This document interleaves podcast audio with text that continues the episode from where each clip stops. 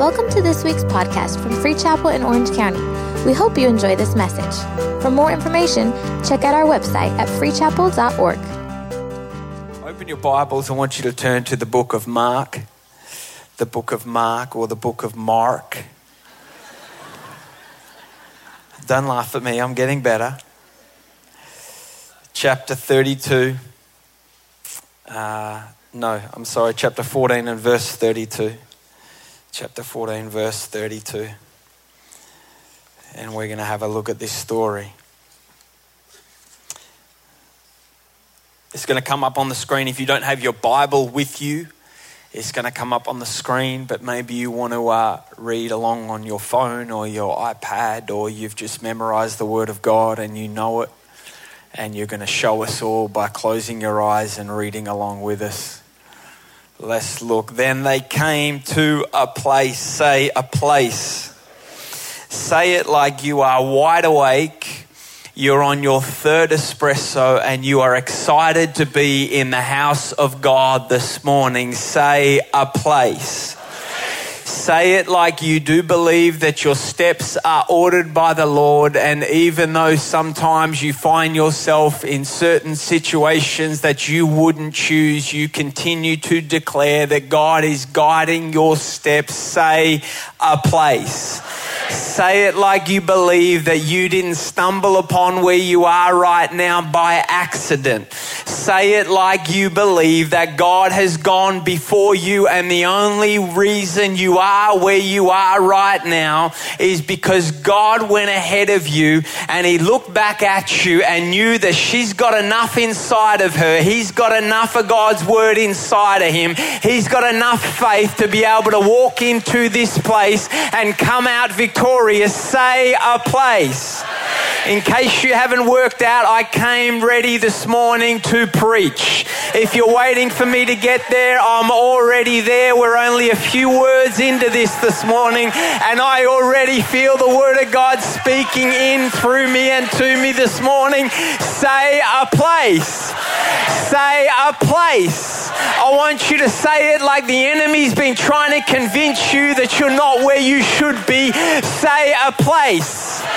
He said he came to a place which was named Gethsemane. And he said to his disciples, Sit here while I pray. And he took Peter, James, and John with him, and he began to be troubled and deeply distressed. Then he said to them, My soul is exceedingly sorrowful, even to death. Stay here and watch. He went a little further, and then he fell on the ground and he prayed. He said, if it's possible, he prayed that this hour, if it's possible, would pass. And he said, Abba Father, speaks of those words, a level of intimacy with his heavenly Father. And he's in a place of desperation. He says, All things are possible. You can do anything, God. I'm asking that you would take this cup away from me. Nevertheless, say, nevertheless it's a key word right here that separates his flesh from his spirit. His flesh says, Take this away from me, but then nevertheless says, Not my will, but your will be done. Then he came and found them sleeping, and he said to Peter, Simon, are you sleeping? Could you not watch one hour? Watch and pray, lest you enter into temptation. The spirit indeed is willing, but the flesh is weak. Again, he went away and prayed and spoke the same words, and he returned and found them asleep again, for their eyes were heavy and they did not know what to answer him. Then he came a third time and said to them, Are you still sleeping and resting? It's enough. The hour has come. Behold, the Son of Man is being betrayed into the hands of sinners. Rise, let us be going. See, my betrayer is at hand this, uh, I'm mindful that we are not in Easter just yet, but I felt this story as I was trying to sort of get ahead a little bit and prepare for the Easter season we're about to come into. I was reading this story and I felt God speaking to me through this and wanted to share this with you this morning as we're really coming to the end.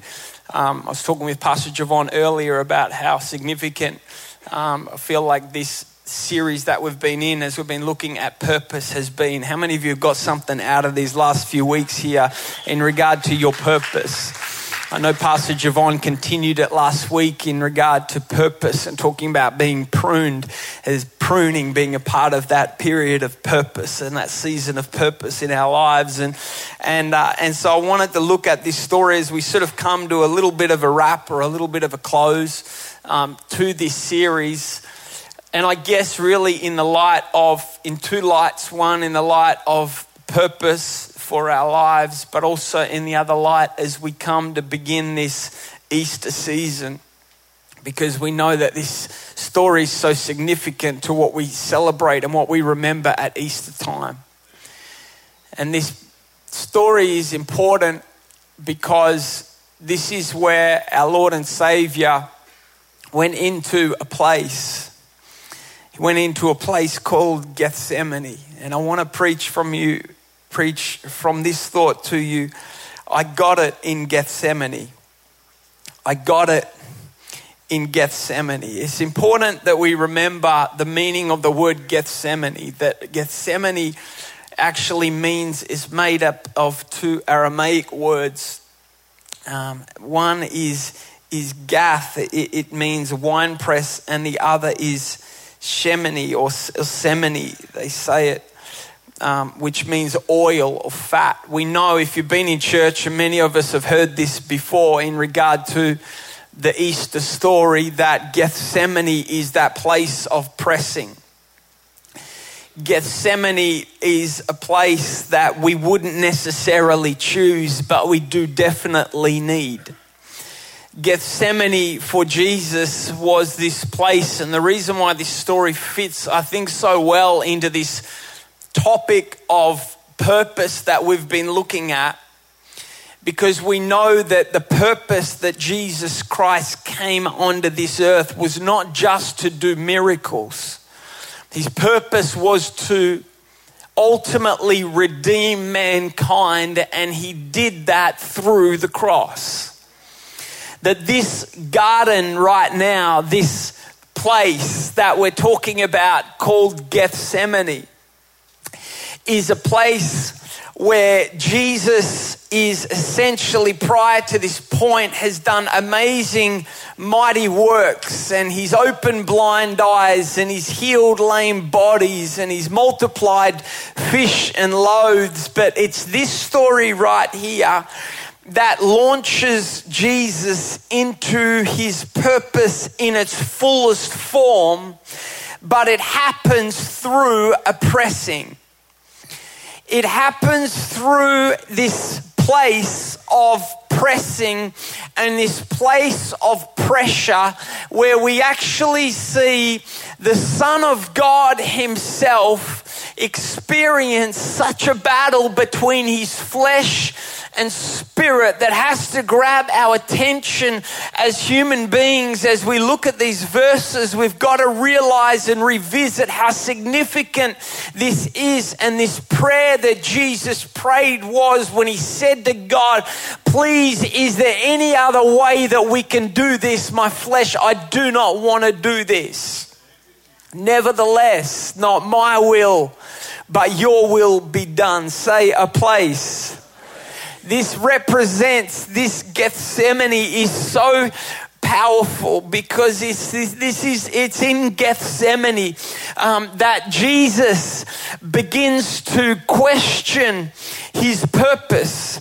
He begins to ask God while he he accepts that there is a purpose upon his life to redeem mankind. He actually asks God in this moment, is there another process that we could go via in order to achieve this purpose? He's starting to, to question this. I've been saved now 15 years, been in ministry just on 13 years, and I've learned something in that period of time that you follow God long enough, you will find yourself at a place, say a place, you'll find yourself at a place very similar to Gethsemane, where you will start to actually question the very things that you used to preach and the things that you would pray and the things that you would declare and the things that you would believe. If you follow God long enough, you'll find yourself at this place called Gethsemane where you begin to question everything and you begin to ask God, is this thing really working? It's not something that we want to shout about in church because if to shout about it would mean that we'd have to be vulnerable for a moment to accept the fact that maybe some people here in this room have actually been at that place before where you've got before God and it hasn't been pretty tweetable prayers that you've prayed. It's been those frustrated prayers where you actually ask God from the very depths of your spirit, why are things happening the way they are happening? When you pray like that, you've reached your Gethsemane. This is where Jesus is.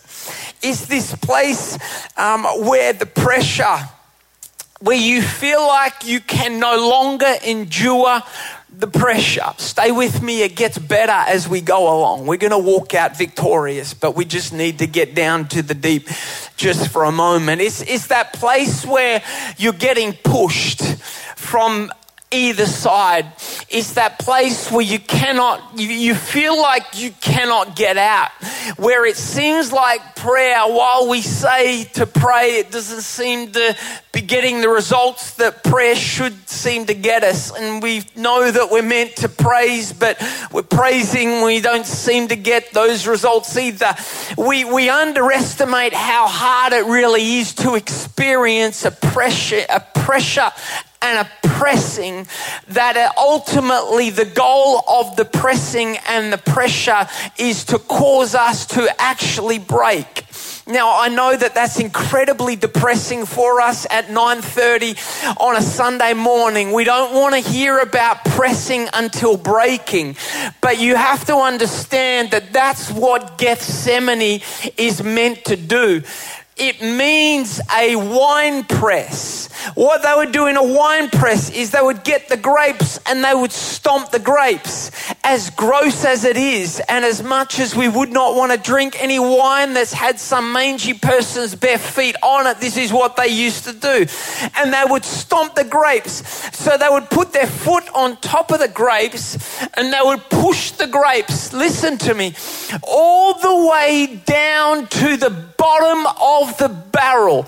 And when the grape cannot go any further, the pressure applied to the top of the grape would continue until the grape actually breaks and the skin of the grape breaks open. Only then can they get out of the grape what they want to get out of the grape in order to make the wine that they want to make. This is what Gethsemane looks like. I know it's a pretty garden and I know we like to celebrate it and remember it and it's nice and it's amazing, but let's really look at what's happening here in Jesus' life. I promise you, if you'll open your heart this morning, you'll get some keys out of this so that when you encounter your Gethsemane, you can get out of your Gethsemane what God wants you to get out of it and you will walk victorious. Say, I got it. Say, I got it in Gethsemane.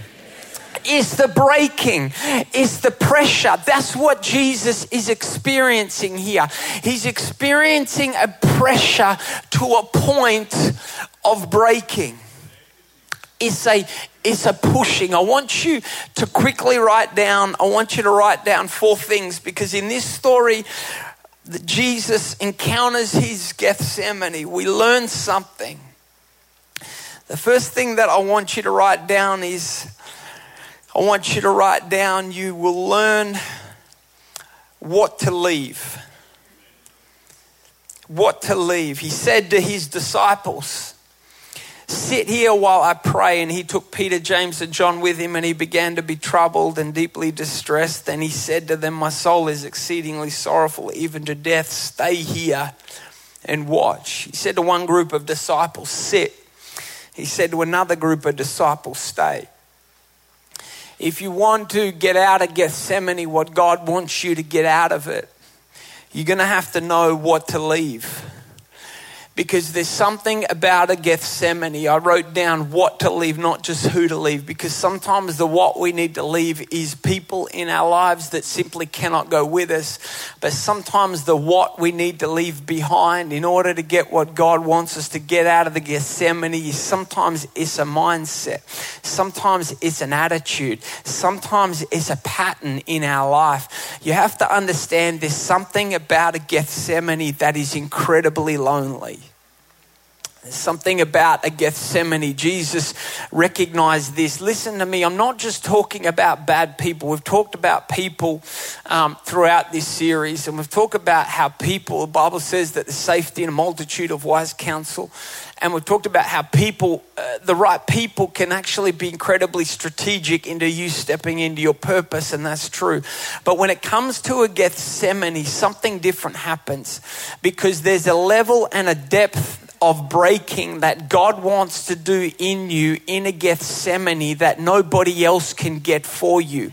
There's a breaking and there's a prayer life that you learn, and there's a place of loneliness that only the Holy Spirit can fill that void. There's something about going to that place of Gethsemane where, as much as you would like to take people with you, as much as you would like to take your friends with you, as much as you would even like to take your spouse with you, as much as you would like your pastor to lead you through it, as much as you would like your mom to pray you through it.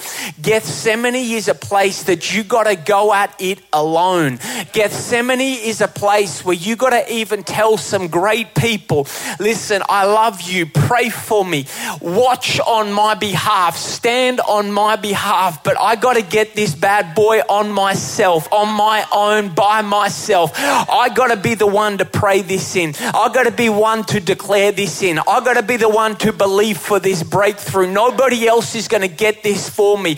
Like Hannah said when she was sitting around with people celebrating and they were eating and they were hanging out and she wanted a breakthrough. And the Bible says she got up from where she was and she got to the temple and she left some people behind that were doing great things. They weren't doing bad. It's the difference not between good and bad, but it's a difference between good and great. If you want to get what God has for you out of your Gethsemane, there are some things that you're going to have to leave behind. You might be used to that way of thinking, but you need to check that at the gate of your Gethsemane and go deeper into the things of God. I love that the Bible says that He made a decision to go further. Say, go further.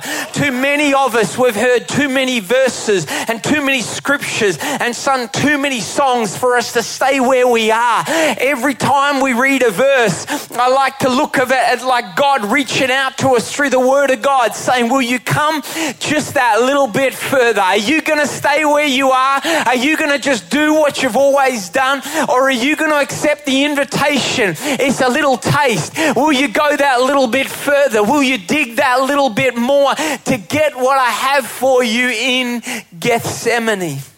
You've got to know, you've got to know what you need to leave. What is the Holy Spirit speaking to you about in your life?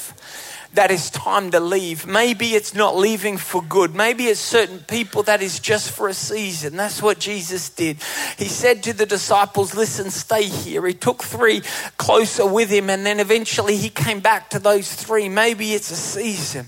Maybe it's a season of just checking out of some, some certain relationships and certain groups that you're in because God wants you alone. God wants you in that place of seeking Him, of desiring Him. I can think of multiple times in my life where I felt like the Holy Spirit leading me. I felt the Holy Spirit leading me, and at times it, it didn't make sense. At times it, it almost seemed weird. I remember one occasion when I was not, I was just new saved. I was probably 23, 24, and and we were getting together and there was people from the church getting together all the young adults and it was new year's eve so someone was doing a new year's eve party and And so I was there, and we're at someone's house, and everyone's hanging out, and it was all good people. It was fun. It was it wasn't too crazy. It wasn't turned up too bad. It was about midway up, you know, Christian turn, you know, and it, it was okay, and we were having fun.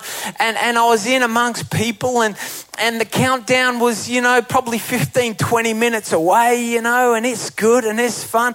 And I'm in the middle of all these people, we're just eating food. And I feel like the Holy Spirit just sort of tapped me on the shoulder. It might sound weird to you, but I feel like the Holy Spirit say, I want you to just get away and I want you to pray in this new year.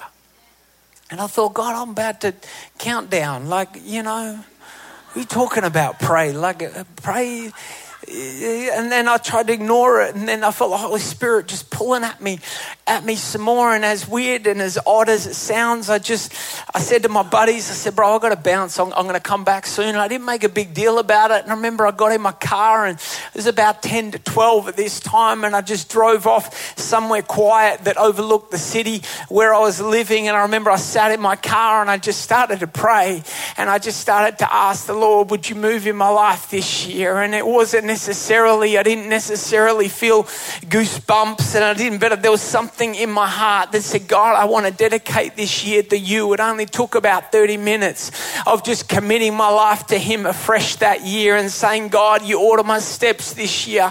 I don't know what you got for me, but I'm ready for it, Lord. I just commit it to you. But I think of time after time where I felt the Holy Spirit say to me, it's time for you to pull away. It's time for you to go a little bit further. It's time time for you to, to go a little bit deeper. If you want to encounter something you've never encountered before, you've got to do something you've never done before. I want you to get away and I want you to go into your Gethsemane and get the breakthrough that I have for you. It says he went a little further. Look at this on verse 35. He went a little further and look at this.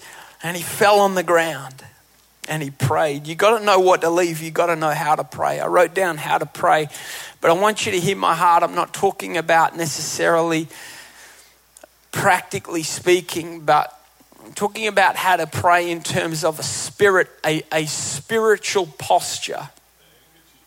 That we can get, this can get, we can make this religious and think that I've got to be laying flat on my face, crying my eyes out for God to hear me. No, no, no, that's not how it works. It's, it's a it's a posture, a state of your heart.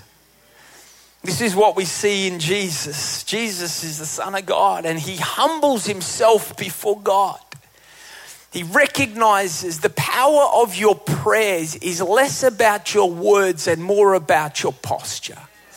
We get so caught up in the words and what to say and how to say it and should I say this or should I say that? And if I pray it like this, and if I pray at this volume, then that'll make it more powerful. And if I screw up my face a little bit more, that'll make me seem more hungrier. And maybe if I move around, and maybe if I shake, and maybe if I roll, or maybe if I shunned a bub, or maybe if I spin around, or maybe, no, no, no, listen, you've got to understand it's a spiritual posture of a humble heart that'll get an answer to prayer.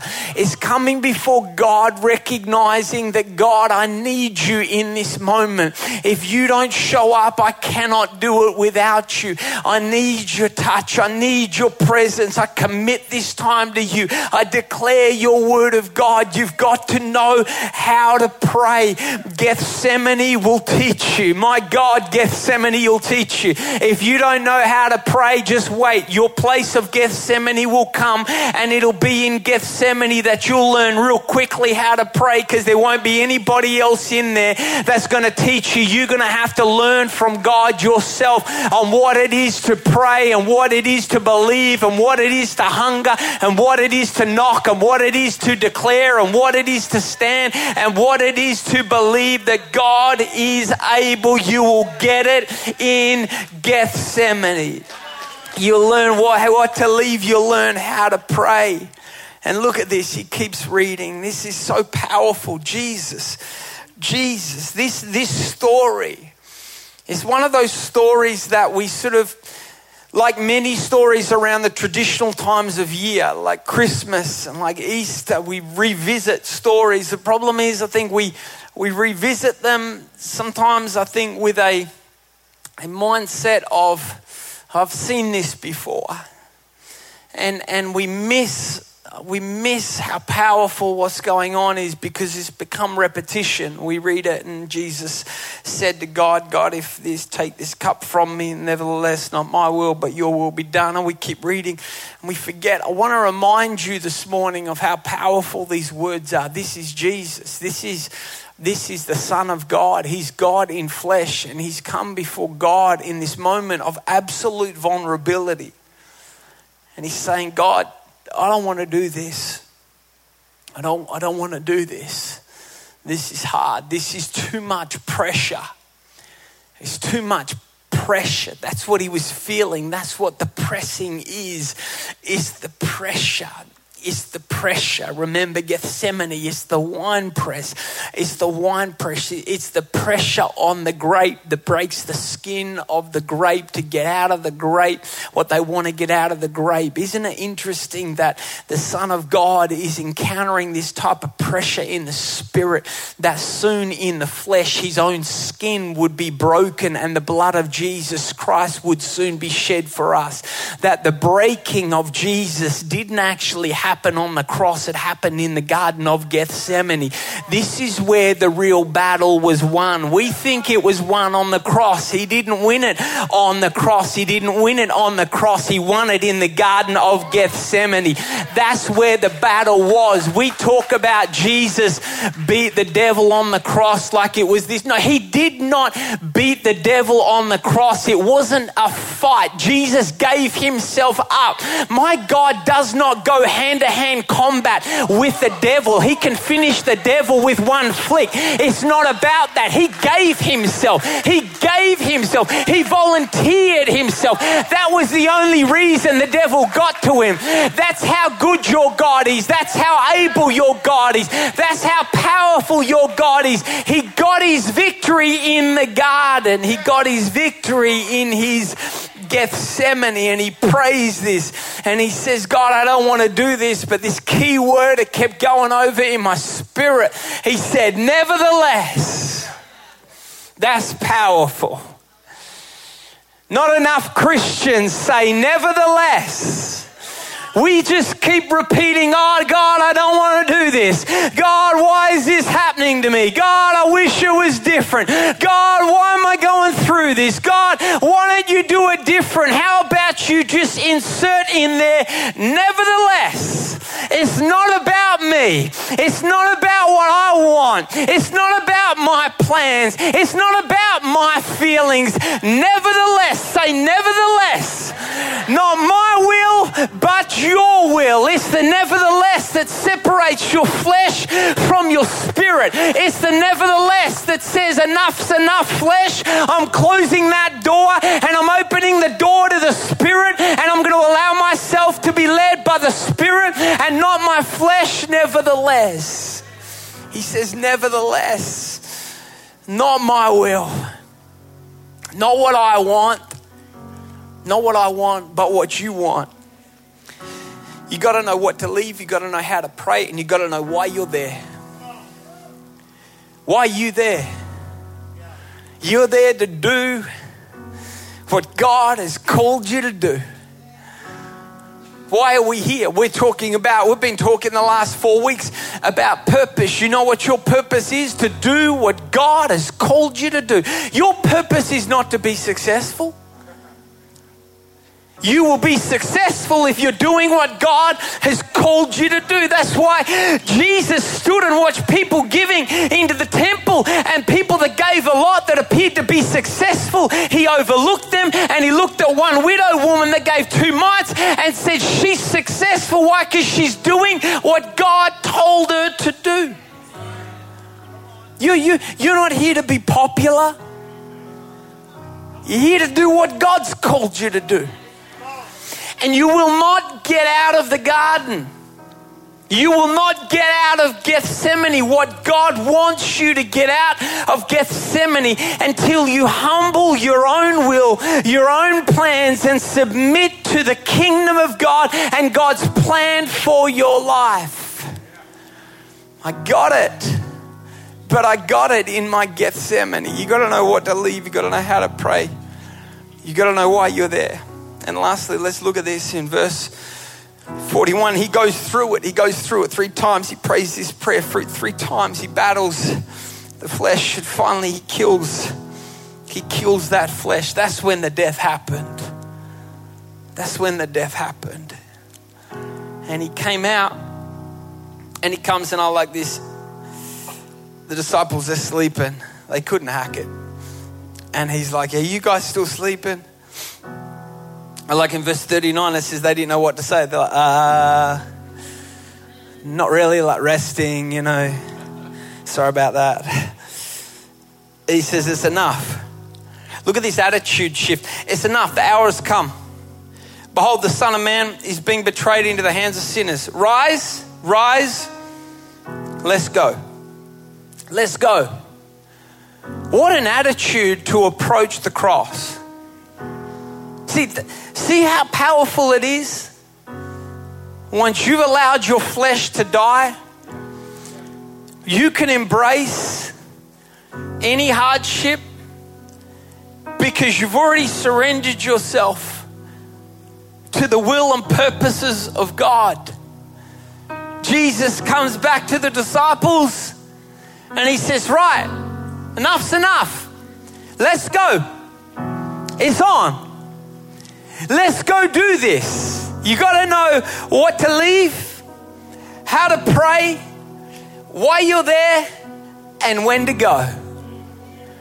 See, it's less about what you're going through and more about how you go through it. Jesus, Jesus. He listen to what he's saying. Listen to what he's saying. It's enough. The Son of Man is being betrayed into the hands of sinners. This is, I mean, this is a bad deal for him. But he's not sitting there whinging and whining about it. He's saying, It is what it is. Let's go. Let's do what God has called us to do. I wish it was different, but I've prayed that prayer and I've submitted that to God. Now we're going to go for it. Now we're going to believe. Now we're going to walk. Now we're going to just get up and do what God has called us to do and trust that His plan is perfect and He knows what He's doing. Let's go. But He got it. He got it in His Gethsemane. Gethsemane, it's that, it's the pressure place. See, we love, we embrace, we talk about, we talked about purpose. Four weeks we talked about, and it's awesome. Got what great, great little series, and we all love that purpose. Amazing. Yeah, let's do it. Let's go do something great. Let's go be something cool. Let's go accomplish something. I mean, that, that you could preach that to unsaved people, and they're going to be all about it. Yeah, purpose. I want to do good things. I want to be successful. I want to be great. I want to have influence. I want to be blessed. Yeah, let's go. Let's do it. But what we do is we we grab a hold of. We're so we're so we're so excited. We're quick to embrace the purpose, but often we underestimate the pressure that's going to produce the purpose that God has for us. Jesus' purpose was produced out of the pressure of Gethsemane.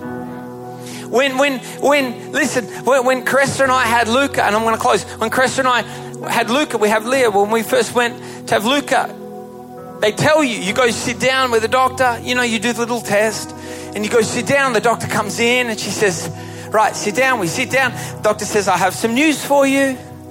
What does the doctor say? You're going to have a baby. Yeah, and then we all go, Ray, and then you do like 400 revealing parties and photo shoots. Apparently, you do photo shoots. I didn't know that till you got married, but you do photo shoots and, and, and you put under, under the caption, We're going to have a baby. Yeah, we sell it. No, we're not. Don't get, we're, we're just on two. Please. Dear, Please. Two's enough right now. We're going to have a baby. Because what we're doing is we're celebrating the purpose. This is what's going to happen. Do you know what they don't do? They don't bring you in and sit you down and say, Guess what's gonna happen? In nine months, you're to experience the worst pain of your whole entire life. You're going to come back in here wishing you were never born, and it might last for three hours, but guess what, sunshine? It could last for 30. We just don't know. And you're going to lay on that bed and you're going to hate every single human being in that room. And for those few hours, you're not going to be saved at all. It is going to be demonic going on in that room. You're going to hate it. Because we celebrate purpose, but you got to endure pressure. But if you don't endure the pressure, the purpose will never happen. And too many of us miss our purpose because we want to skip over the pressure. But if you would embrace your season of pressure and walk into your Gethsemane, you'll come out of your Gethsemane with the purpose that God has called you to. But you got to go to Gethsemane to get it. You got to get out of Gethsemane. What God has called you to get out of you Gethsemane. It's the pressure. It's the pressure. I called it this title because some of you, this is what you're going to tell people. When they ask you, why is your business so blessed? And in the natural, they're going to be looking for an answer like, well, it's because we had a great business plan. That Tony Robbins, bro, that dude turned me up. We, I wrote down all the points. And no, no, no, you're going to have to skip over all of that and you're going to have to look at them and say, why is my business so blessed? This is going to sound weird, bro. But to be honest, I got it in Gethsemane. Why are you so, hey, hey, why are you so favored? Why are you so favored? Why is it that doors seem to open? What are you doing? What's what's happening? Are you just going to be able to say, I know it sounds weird, but I got the favor of God in Gethsemane where he broke me down so much so that I got so humbled that he could trust me with favor because I got so broken and I got so beat up in Gethsemane that I was able to show God that he could trust me with the favor and it wouldn't go to my head and I wouldn't take glory for it. I didn't get it here, I got it in my Gethsemane. Some of you some of you, people are going to say, Where'd you get that husband? Hey, where'd you get that wife? Where do you get a wife like that?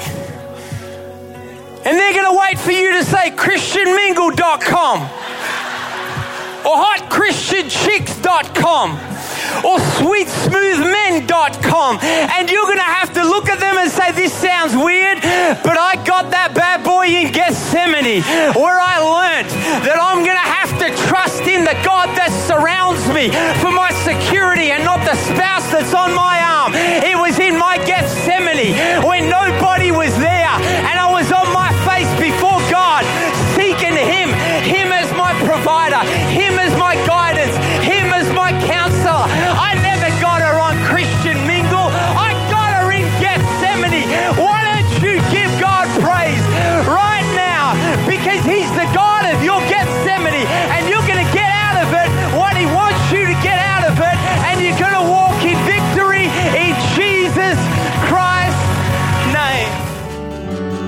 Thank you for listening to this week's podcast. We hope you were blessed.